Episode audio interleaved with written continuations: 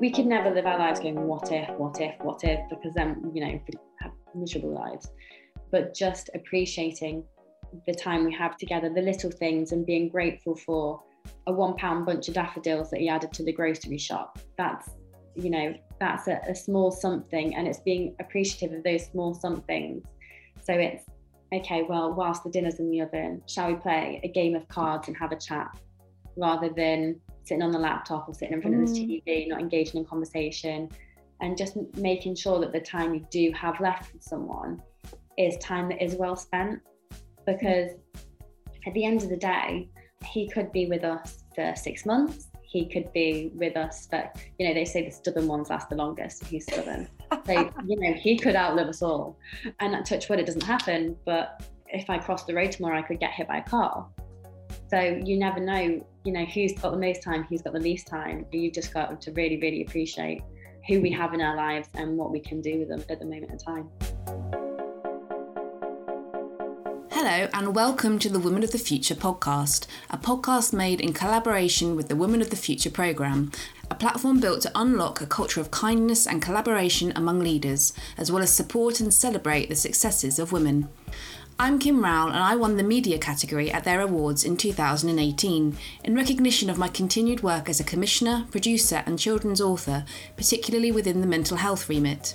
I'll be talking to my guests on this podcast about their careers, who or what gave them their first big break, their successes, failures, and inspirations along the way, and how they came to be a part of the Women of the Future network. Georgina Roberts has represented Wales and Great Britain at Olympic trap shooting since she was just 17 years old. As an ambassador for the Mintridge Foundation and British Shooting, she has found her passion lies in helping others to achieve their goals. Determined to rewrite and change public perceptions, as well as the gender based stereotypes associated to shooting, Georgina has a steady focus on taking her sport to new levels, with her sights set on shooting at the 2024 Paris Olympic Games. Currently running her own British shooting talent hub at Mendip Shooting Ground, Georgina is the development coach for the Talent Academy. With her own achievements already gaining her nationwide recognition through media coverage, including in The Telegraph, the British Association for Shooting and Conservation, and Clay Shooting magazine, Georgina was also the recipient of the Women of the Future Award in the sport category in 2019 for her contribution to shooting. So I was born and raised in North Wales in a tiny little village in the middle of nowhere. My dad's a farmer, my mum's a head teacher. So very, very normal upbringing. I remember always slightly being the odd one out at school. So I've, I've always been involved with shooting, and dad's farming background means that he's always had some kind of relationship with shooting. And uh, being at school, that was very weird to know someone who was into shooting and was a bit strange. And I was definitely the odd one out, but it was something that my mum was quite a, a fierce lady. And so she definitely taught me to own it and, and keep your head held high. And so I did and embraced it and I started thriving off being the odd one out, which um, has actually been very, very beneficial for me later on down the line and later on in life, especially now when I'm trying to really make a career out of it. It's been, yeah, very, very helpful. So, did you then manage to enjoy school, or you say being the odd one out? Did it take you a while to get your head around why you stood out? And I think, I mean, I went to school in North Devon, which again is quite a rural location, and I suppose I did know a few people who were lived on farms and were into shooting and things like that. But like you say, you were more the exception to the rule. So did you find school a challenge or did you enjoy it? And what kind of subjects did you like? I loved school. And I know people say now, enjoy it whilst you're there because it's the best time of your life. And I remember thinking at the time, like, no, this is awful. Um, but I wish I could go back to school. Um, and um, yeah, I, I loved school. I, well, I say loved, loved as much as you can love going to school. I love sport. So I tried every sport that you could ever imagine. I was very much not a tomboy, but I just I just loved sport. I was still into, I'm still into getting my eyelashes done, having a nice manicure. Your nails look very just, nice, very nice nails there. I've got my own gel kit, so I oh, just um, oh. managed to keep nice nails throughout um, throughout lockdown, thankfully. But yeah, so every different sport that I could have tried, I did try. And again, the odd one out because I think a lot of the girls that I was at school with didn't want to um, get sweaty or didn't want to mess up their hair or let their foundation run if they got a bit warm. And so again, I was the odd one out in in that respect. But sport's something that really fuels me. So I was never going to hold back when it came to that. But it, I was never bullied. I was never teased or anything like that. But people were just aware that I was different and it kind of came with a label of being posh or a snob because shooting can sometimes seem to be elitist, which isn't the case at all. And so, you know, I know who I am. If you want to assume that I'm someone different to that, then that's on you rather than being on me. So you kind of just, at least my my close friends know who I am and what I'm about. So that's all that matters to me, really you sound really level-headed and that's quite refreshing really and i wanted to ask you because you were saying like it was your dad who introduced shooting to you but when did you realize that you were actually quite good at it um so quite early on i went to like a charity have a go day with my dad and there was like a beginners have a go stand which was run by a lady called Katie Carroll and her dad Royston um, and Katie shot for Team GB at the time at Olympic trap shooting. And I picked up a gun and I shot a few clays and I, I hit them all and she was very impressed and thought that I had a lot of natural talent. And so her dad invited me to one of her training days and really introduced me to the competitive side of clay shooting and the, the doors that it could open for me and where it could take me, which is essentially it could take me to the Commonwealth Games, it could take me to the Olympics, and that's something I'd got really no idea about. And to have my eyes open like that was just amazing, and it really gave me the bug. Really got addicted to it then uh, and wanting to excel at it and get better and go to all of these amazing events. And her dad became my first coach and introduced me very slowly up the um, different levels of competitions and things like that, which I was very, very grateful for. But I've never looked back since. So after he kind of took me under his wing, I started shooting English skeet. And then within three months, I was shooting for my county, which is Clwyd, because they go off the old county system in Wales when it comes to shooting. And then went on six months to shoot for Wales. And then the next year, I changed disciplines and started shooting Olympic trap, which is what I shoot now. Uh, and what she was representing at Great Britain at when I met her. Yeah, so I've, I've gone on to shoot for Wales and Great Britain in Olympic trap ever since. It's quite extraordinary. And you mentioned there that they identified in you that you had a natural ability. Do you think when it comes to excelling or being an elite sport person, you do have to have an element of natural ability, or can it be learned if you really apply yourself? What, what do you think? Uh, this is actually a topic that really fascinates me. So I, I think you know natural talent always helps, but if you really want to excel at something, it's skill, determination, and drive, and the mindset that is going to get you there rather than having natural talent, because natural talent can only get you so far. And if you don't apply yourself truly to something, then your natural talent will dry up far sooner than someone else's drive and mindset. And so it absolutely would be beneficial to have natural talent as well as that mindset. Mm because um, the two the two married together would be the perfect storm right? Absolutely. Absolutely. So is there a standout moment or i mean you've already mentioned a couple of people that are really intrinsic in your life but that you would say has helped mold your interests and allowed you to carry on doing what you're doing and to help clear a pathway for you or to inspire you as a, a leading light in this area yeah, do you know what? I'm very fortunate that I have met so many people who have really, really had an impact on my journey and still do. And I would say there's probably three or four people who have really stood out for me, not just in my shooting career, but in my personal brand, so to speak. One of those ladies has also won a Women of the Future award, and her name is Alex Wallace. Big fan um, of Alex, yeah. Yes. And so she has opened so many doors for me and created so many opportunities for me. And from those opportunities, I've gone on to do a lot for my sport and raise the profile of shooting and get shooting into media outlets that have never talked about shooting before, which has been incredible. And there have also been coaches that I've had, mentors that I've had through shooting, through Christian Schofield.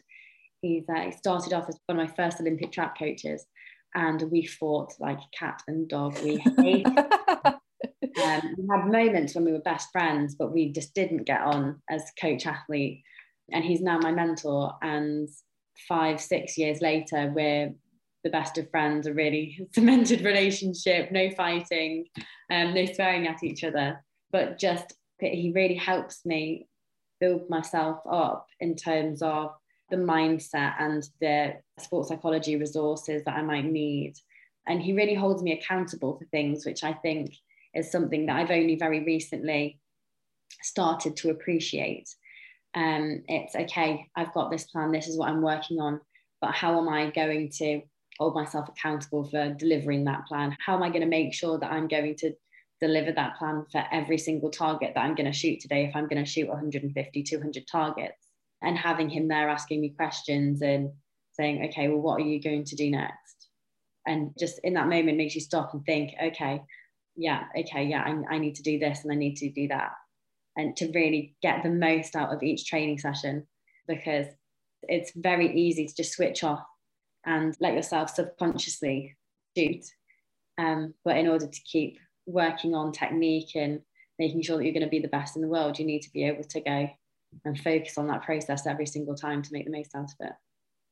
Do you think the discipline that you've got from sport and being able to obviously hone and focus in on your craft has helped you with imposter syndrome? Because it's something that women are always more regularly associated with. But looking into you and your work, it seems that you're remarkably confident. And I'm pretty sure that's not a facade. I'm pretty sure that's who you are.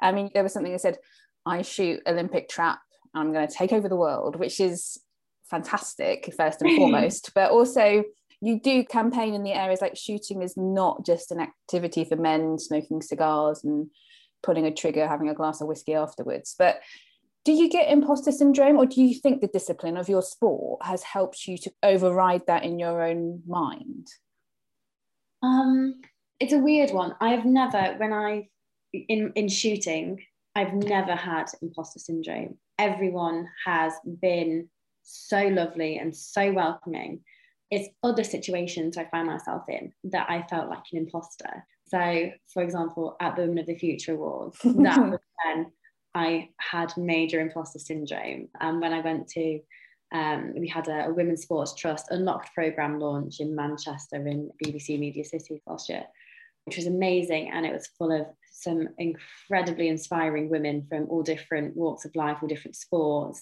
coaches, athletes, retired athletes, up and coming athletes. It was fantastic.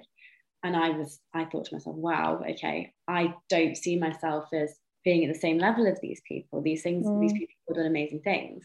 And I, and I remember sitting there on that sofa going, okay, and, and challenging myself. And I said to myself, okay, you've got 30 seconds because they were going to start asking questions. I said, you've got 30 seconds to put your brave face on and really fake that you're confident and you know who you are and you deserve to be here. And then the questions started coming. I was like, okay, just pretend, just you just need five minutes of looking like you're the most confident person in the world. Mm. And then it breaks the ice. People think you're confident and so will then come to you. And you don't have to go to people. Yeah. They, they naturally get drawn towards you. And I remember starting answering the questions and getting involved with things. And when you just break the ice a little bit with yourself, it becomes so much more easier to enjoy it and relax and naturally want to do that. Mm. Um, and Karen Bardsley, one of the um, Manchester City, she's a goalkeeper for Manchester City ladies. And she came over to me afterwards and she was like, Blimey, I really wish I had your level of confidence. And I was just like, and I was answering those questions. I was literally shaking. um, but it's literally how people perceive different things. And then because then people were drawn to me, like I had a wonderful day. And it's just that was a really big moment for me in learning more about myself and how I was going to be able to get the most out of myself and my mm. personality. Mm. And I just every time I'm in a, an uncomfortable situation where I know I have to put my big girl pants on, I'll go right, okay, let's get back into that mindset and try and make that happen again and recreate that. And since I've managed to find myself in some incredible mm. positions mm. with some incredible opportunities, that being able to do that has really benefited me do you think it's about being in your comfort zone because shooting is your bread and butter like you say but when you go and you kind of promote it or you promote your mentoring or, or the training and coaching work that you do that's maybe a little bit less comfortable for you. So do you think it's about pushing the boundaries? Because that's how you develop isn't it? That's how your personality develops. That's how you develop career wise do you think it's it's about being in your comfort zone and being pushed out of it? Absolutely. So the only way that you're going to extend your comfort zone is by pushing yourself out of it and then doing that again and again and again. So eventually your circle gets slightly larger. And definitely, and I think it's also really difficult when, and it comes back to being a leader or a sheep or a follower, and there's not really that many people within shooting who have really pushed the boat out there when it comes to promoting shooting for women and for young people getting involved in the sport and really having a larger outreach and working hard in, in regards to that, not just their own performance. And I think sometimes it's easier if I've been doing it for other things and someone's done it before you, you've mm. kind of got something to follow through and someone to go to advice, how did you do it? But within shooting, there's not, especially within the Olympic disciplines, there's not really anyone who's done the media side of things and tried to promote the sport quite as much. And trying to find those opportunities and mix with new people that might be able to help me do that has been very, very scary. Um, but again, it's pushing out of the comfort zone and, and seeing the results of it and being recognized and winning the Women of the Future award for sport. What a fantastic bit of recognition and, and just drives you a little bit further on to the next thing. And yeah, the praise that you get for doing it makes it worth it. And obviously, the feeling you get inside is warm and fuzzy. It's brilliant, but it's hard when there's no one to follow. But you mm. you have to you have to keep doing it because the sport is so big and it's so important to me. And I want to make sure that people, that the next generation of shooters um, and people in the future have the same opportunities as me. And if not, if if I can create more opportunities for them, then absolutely I will do that but I want to ensure that the sport continues to stay in the Commonwealth Games and the Olympic Games and that people can still go and do those things. Um, and it's by promoting it and getting it out there more in a more positive light that we're going to be able to ensure that does stay. Blazing a trail for others. I hope so. I heard that double trap was actually taken out of the Olympics because of equality. There was no women's event, so they got rid of the men's as well. But a little birdie told me that you're in training for the Olympics. Is that right? Not Japan, but Paris. Yes. So I shoot Olympic trap. So double trap, yes, was taken out of the Olympics. They had the men's event and the women's event. The women's numbers dwindled, and because there wasn't enough participation in, in the women's double trap, they removed the event. And then ah, okay. years down the line, they then said, well, because there's no female equivalent, the men's got to go because we've got to have equal participation, which was very upsetting for shooting, obviously, because we then weren't really given an opportunity. Because I know that because the women in shooting so passionate about it, if we were given the opportunity to have the women's double trap back in the Olympics, people would have gone across disciplines and trained for both just to ensure that that shooting discipline remained in the Olympic Games. And so, yes, I'm training for Olympic trap for Paris 2024. But yes, the double trap was removed because of an equality issue. So, how do you train for an Olympic Games? What does a day look like? And I'm imagining no two days are the same. So, maybe what does a week look like? Or how do you train as an Olympian, particularly in a pandemic, I guess, as well? Yeah, so with the elite sport and shooting, we have been able to continue. So we have been able to keep training. We've had no competitions, which has been slightly more difficult, but the world class program has been able to continue going on training camps. So at the minute, I'll do what a two week looks like I've got that's kind of my program. So on the world class program, we're doing a five day training camp every other week. So I'll have Monday, Tuesday off from shooting, and then I'll shoot Wednesday, Thursday, Friday, Saturday, Sunday, and then the next rotation, so the week two would be Monday off, And then I'd be on an individual training camp Tuesday, Wednesday, Thursday with my other half who also shoots. He's an Olympic bronze medalist. So we go and do our own like individual training away on a, on a smaller ground and work on the things that we've been training on throughout the world class program camp. We'll go and hone in on those things Tuesday, Wednesday, Thursday, and shoot kind of a mini competition in between ourselves because we've got no other competitions on and just keeps us. Who wins? um, it changes. Yeah, it that's good. That's good. yeah, so it's really, really good. But if you're going to put money on a shoot off, I'm your gal. I've of always clear on him. um, and, he, and he knows it. We always put bets like cream eggs. I'm a sucker for a cream egg. So we'll, we'll, put a bet on for cream egg, and I've won quite a few of them. Amazing. Um, yeah. Um, and then, yeah, so because we haven't got competitions, having that little competition in the week with him is just a brilliant way to keep our mindsets in the right place. fun as well, I guess. Yeah, yeah, absolutely. So just just so we can hit the ground running when competitions start again and then I'd have the Friday, Saturday, Sunday off, and then back on the world class program the following week. But in between, in between the actual shooting, I'll be doing like strength and conditioning. I'm, I'm training for a marathon at the moment as well, so I'm doing some long distance running. Just yeah, in your so, spare time. yeah, yeah. Wow. And it sounds quite extreme, but training for a marathon is is developing my mindset, which is really making a difference to my shooting because running is probably one of the hardest things I've ever done. I couldn't run 200 meters two years ago. I was puffing and out of it and I was not interested. And now I'm doing running about 20 miles in training in a, in a session ready for this marathon. And it's just like, you just need to get to that tree. You just need to get to that next car. You just need to get here and all these mini goals. Yeah. Adding up, adding up. And then all of a sudden you've run 20 miles. And it's quite so, remarkable. It's very satisfying. Um, but yeah, it's been life changing for my shooting, having that mindset and developing a growth mindset. Mm. And running is just the perfect outlet for me to really push myself like that. So there's lots of things that go on in the background, like vision training, make, trying to strengthen up my eye muscles to make sure I'm going to react to targets better, hand-eye coordination. So but that's you know throwing and catching and little games that you can do like that.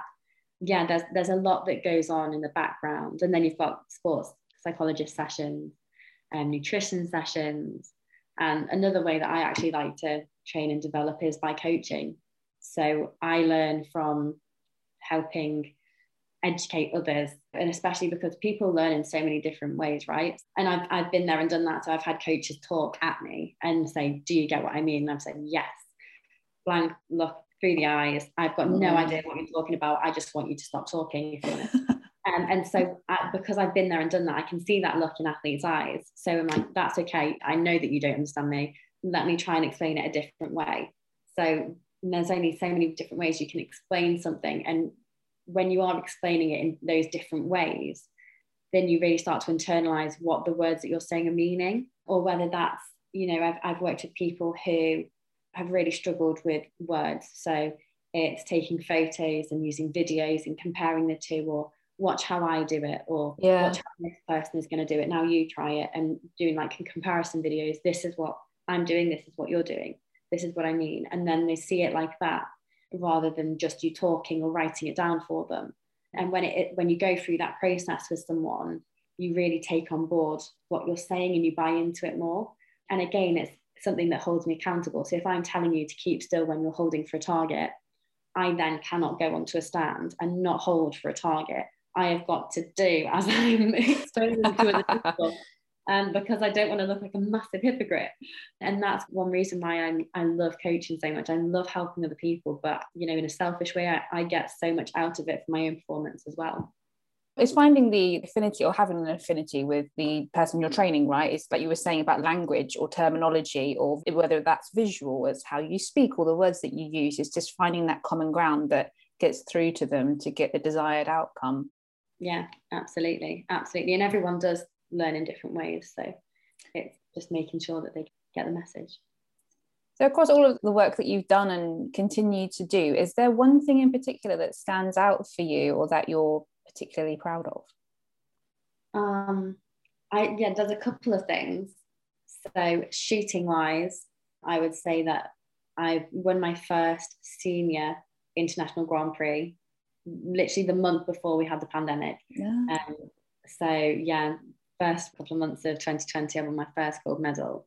I kind of went into the final as a massive underdog that was just finding their way through, and no one really expected anything of me.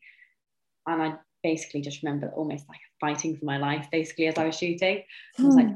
you can do this, you can do this, you can do this, you can do this. And the feeling, because I didn't realize that I'd won like by the end of it, because it was down like down to like sudden death between me and a lady called Mopsi from Finland. And I remember forgetting which position I was on the range. And I was like, oh, never mind. Oh, Mopsi, you did so well. And Marco, who is our GB coach, was refereeing. And he was like, because he could hear my, yeah, he could hear me making a fool of myself. He was like, no, no, no, no, no, no, no, you won, oh, you won. You won. and, and I was like, oh my goodness. And I remember just this fantastic feeling that I just can't even explain. And I remember trying my best not to cry. Was it a little um, bit of everything, like relief, elation, surprise, all the hard work had paid everything? Yeah. Absolutely. And that was my first real taste of what is yet to come.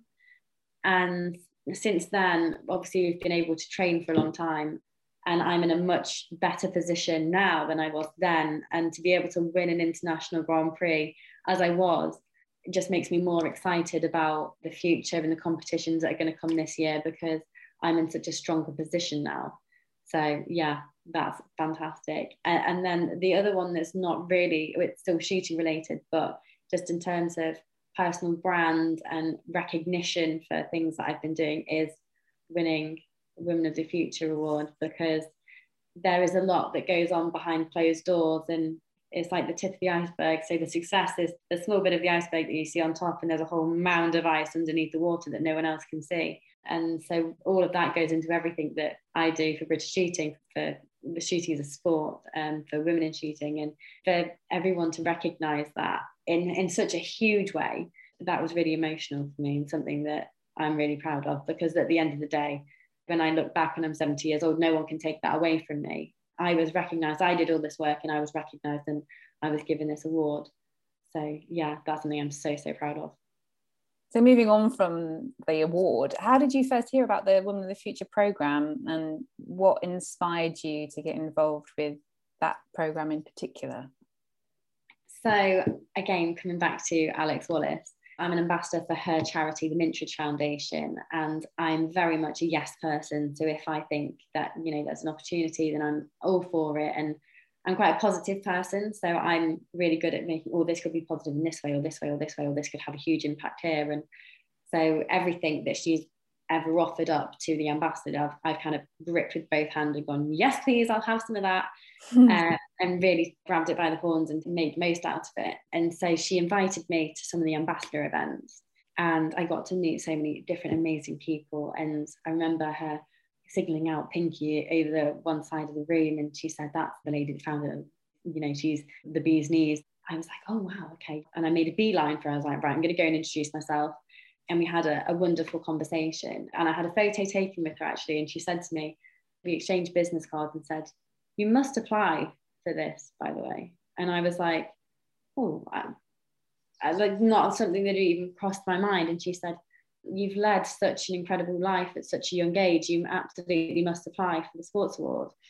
And I was like, because I didn't realise that you could self-nominate. Yeah, yeah. yeah and it's one of those things that you don't really want to do because maybe do I look arrogant?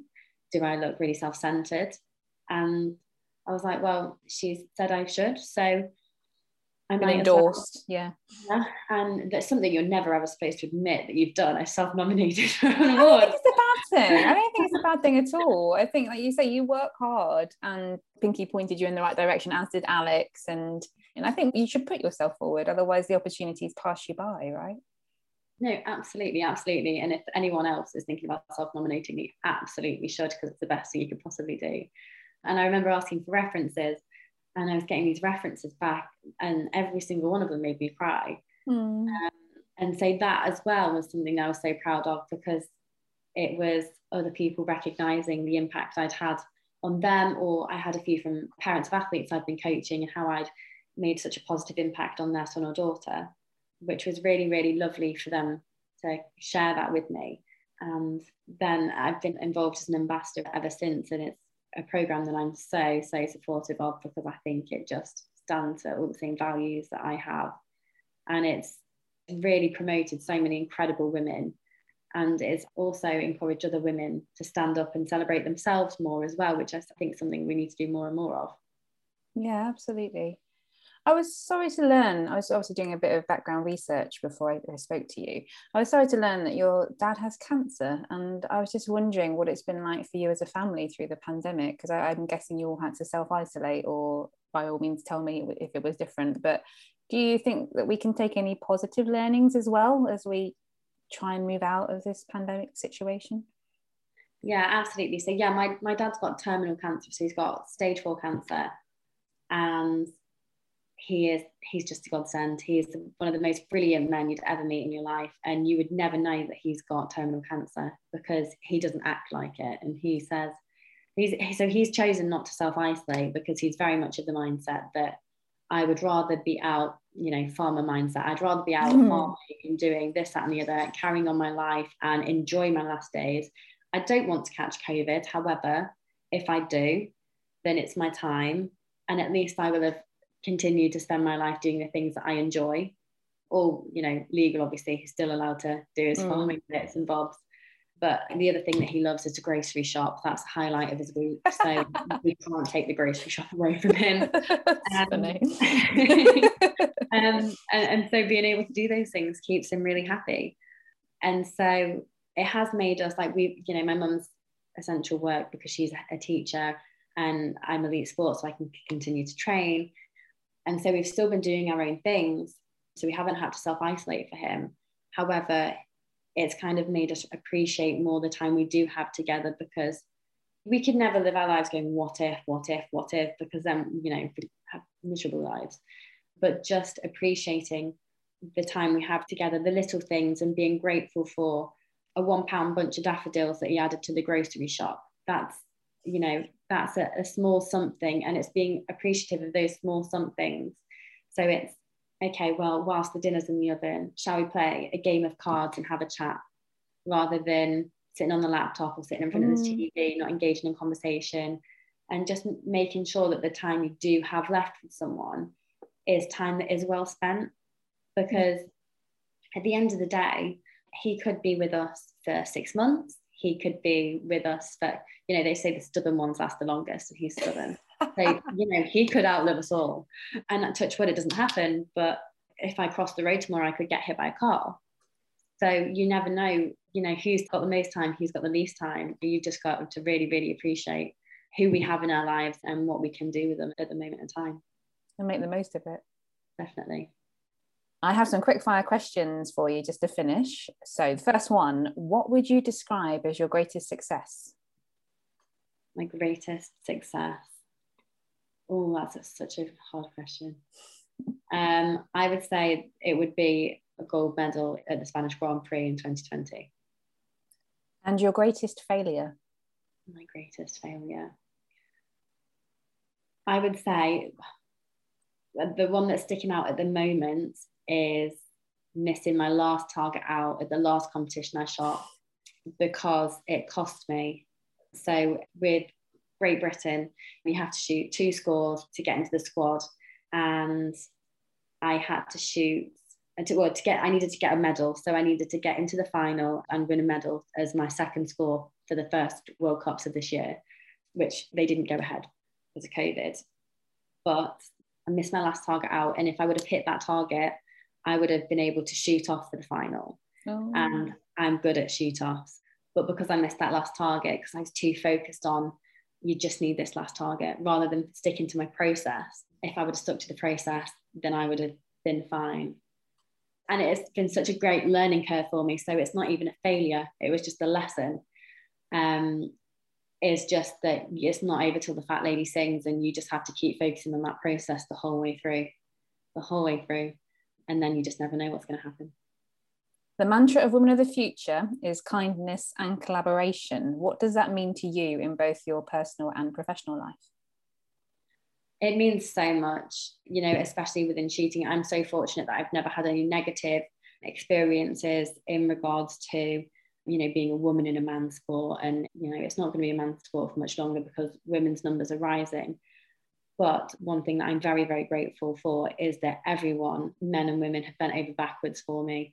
As you know a young junior who's very vulnerable open to all sorts of experiences you know you don't really know what to expect. Everyone has been so supportive and helpful and really made my sporting career a success and just such a positive experience for me. And collaboration is something that i'm working with so many different people in in regards to work and them being able to support me and i support them because we need to be flexible with each other so my shooting can actually take place and different things. So I'm a non-executive director for the Welsh Clay Target Shooting Association and, the collaboration we have there with the different grounds and the different events we've got going on. And they're really supporting me whilst I'm trying to push a Young Shots Academy with them. And it's nice and it's important to me those people who I'm collaborating with to have faith in me and to trust me. And because I am so young and I can really appreciate that having a 23 year old walking into an organization going, I've got loads of ideas. Can you please help me make them happen? For people to go, yeah, sure. Hmm. Is oh wow, I'm like I'm so young, but people have so much respect for me. Is just so inspiring for me, and I hope that that yeah that continues. Is there anything that scares you? Um, things that scare me. So some humorous ones for you, which are true. So I'm not scared of the dark. I'm scared of what's hiding in the dark. I've watched way too many crime series on on TV, um, and I'm scared of moths. So okay, well, yeah, moths are a little bit annoying. Like the, the yeah. flapping, it's the flapping, isn't it? Yeah, flapping. So I had a horrific experience when I was young on holiday. I'd got like um, a mosquito net. We were in France, and we've got a family friend who'd got a house in Brittany, and my bedroom was kind of like an attic conversion. And I was on my phone at night, and there was a mosquito net. And then, so I was on my phone. Obviously, they're attracted to light. Yeah. Moth attracted to light, flapping on face, on no. ceiling, everywhere. Oh. Mosquito net down off ceiling over my head. So then was this moth stuck in the mosquito net with me. Brilliant. Um, and obviously everyone comes running up the stairs going oh my goodness. Um, what happened? And I was like "Thousand a moth but it's it's scarred me fine he's traumatized so, now. I don't it's just initial reaction when I get to see a moth I'm like oh my god. And and yeah but in all seriousness things that scare me are our sports struggling in the future, whether that's because of politics or um, lead and steel restrictions or people, again, not supporting guns. It scares me that that has the power to prevent us from taking part in the Olympics and taking part in Commonwealth Games. And that's why I've built my personal why, which is protecting and promoting my sport, encouraging and inspiring others, and striving for greatness. Is why I built my why and it's why I like to align things with it so I can add value to things and things can add value to me as a person and as, and as a shooter. And making sure that again that anything that comes you know it might harm shooting as a sport I can do everything in my power which is going to be relatively small in an international sport but making sure that I use my influence and my power to do everything I can to stop that from happening so I can continue to shoot and so other people can continue to shoot in the future What's left on your to do list? I have a very long to do list. I've actually got a love hate relationship with Trello. So I've got um, a to do list on there, which is is broken down into deadlines, priorities, today's to do list, some day jobs, on hold jobs, and then my work for like. It's very organized, even for a Trello board. That sounds remarkably organized yes, I have to operate like that because I do so many different things that I might spontaneously combust if I miss any of them. Um, so I'll actually, I will actually tell you what's on my to do list for today. Anyone that doesn't know, Trello is like a project management type board thing, isn't it? And you can move the different, you can move like post-it notes between different columns of things yes. that you're prior. That's what it is, yeah. It's it's marvelous. Mm. Um, so I've got to write an article for Clay Shooting magazine. I've got to do my strength and conditioning work. Mm-hmm. And I've got to build a landing page for Money Supermarket, who I work for in my nine to five job, um, about purchase credit cards. That's very diverse. The kind of spectrum of to do on that list is quite unique, I would say. Yes, it's it makes it interesting. Um, is, is that important for you to keep it varied and interesting and mix it up a little bit? Keep things fresh, I guess. Yeah, absolutely. And there's so many different things that I'm passionate about and really, really enjoy doing that again all add value to me. And I don't like being just stuck doing one thing. I thrive off being busy and so I have to be organized because I do I do a lot of different things. I've got a lot of things in a lot of different pies. But I love bouncing from one thing to the next thing to the next thing to the next thing. And that's when I'm at my happiest. But also everything's slightly different like money supermarket work is different to writing articles. And I, am not a writer, but it's just about mind. I like writing about mindset and helping others, like on a wider scale rather than just posting it on Facebook. You know, mm. an opportunity came up for me to share that with a wider audience, which I was like, oh, brilliant. Yeah, okay, let's let's have a go at that. And yeah, it just keeps keeps you busy. It keeps you on different things. It keeps you focused from one thing to the next. So one thing that I've really found this year during the lockdowns is because I again do so many different things is instead of just having a break and walking away from everything, I will do a landing page and then I will go and do half an hour on writing an article or I'll go and do the research of writing an article and then that's my break and then I'll go back do a bit of money supermarket work and then I'll go and do my ab workout and then I'll come back to money supermarket or my article and then I'll go mm. and do the ironing and break it all up in different ways so it's not as mundane. When I've got a, like because that's a day off for me. I say a day off. That's a rest and recovery day, so to speak, because I'm not. Once I've done my run in the morning, if, if I'm just at home rather than on the range, and that, yeah, that that's how I relax. It's been so brilliant speaking to you. Thank you for taking the time out of your very varied and extremely busy routine to speak to me. I really appreciate it. You're so inspiring and I don't want to harp on about you being young, but it's so lovely to see someone who's forging ahead and also paying it forward as well and giving back. So, so thank you very much for everything that you're doing. Thank you. It's been lovely chatting to you, and I love I love listening to the podcast you do. Oh, with, uh, with I, I love them. I'm always really interested, especially the stuff you're doing with like BBC that I've always stalked on LinkedIn. you're very kind. Thank you for listening to this week's episode of the Women of the Future podcast. If you enjoyed it, please hit the subscribe button, and while you're there, why not give us a rating and review? You know you want to. For more about the Women of the Future Awards, network, and initiative, please visit www.womenofthefuture.co.uk. See you soon.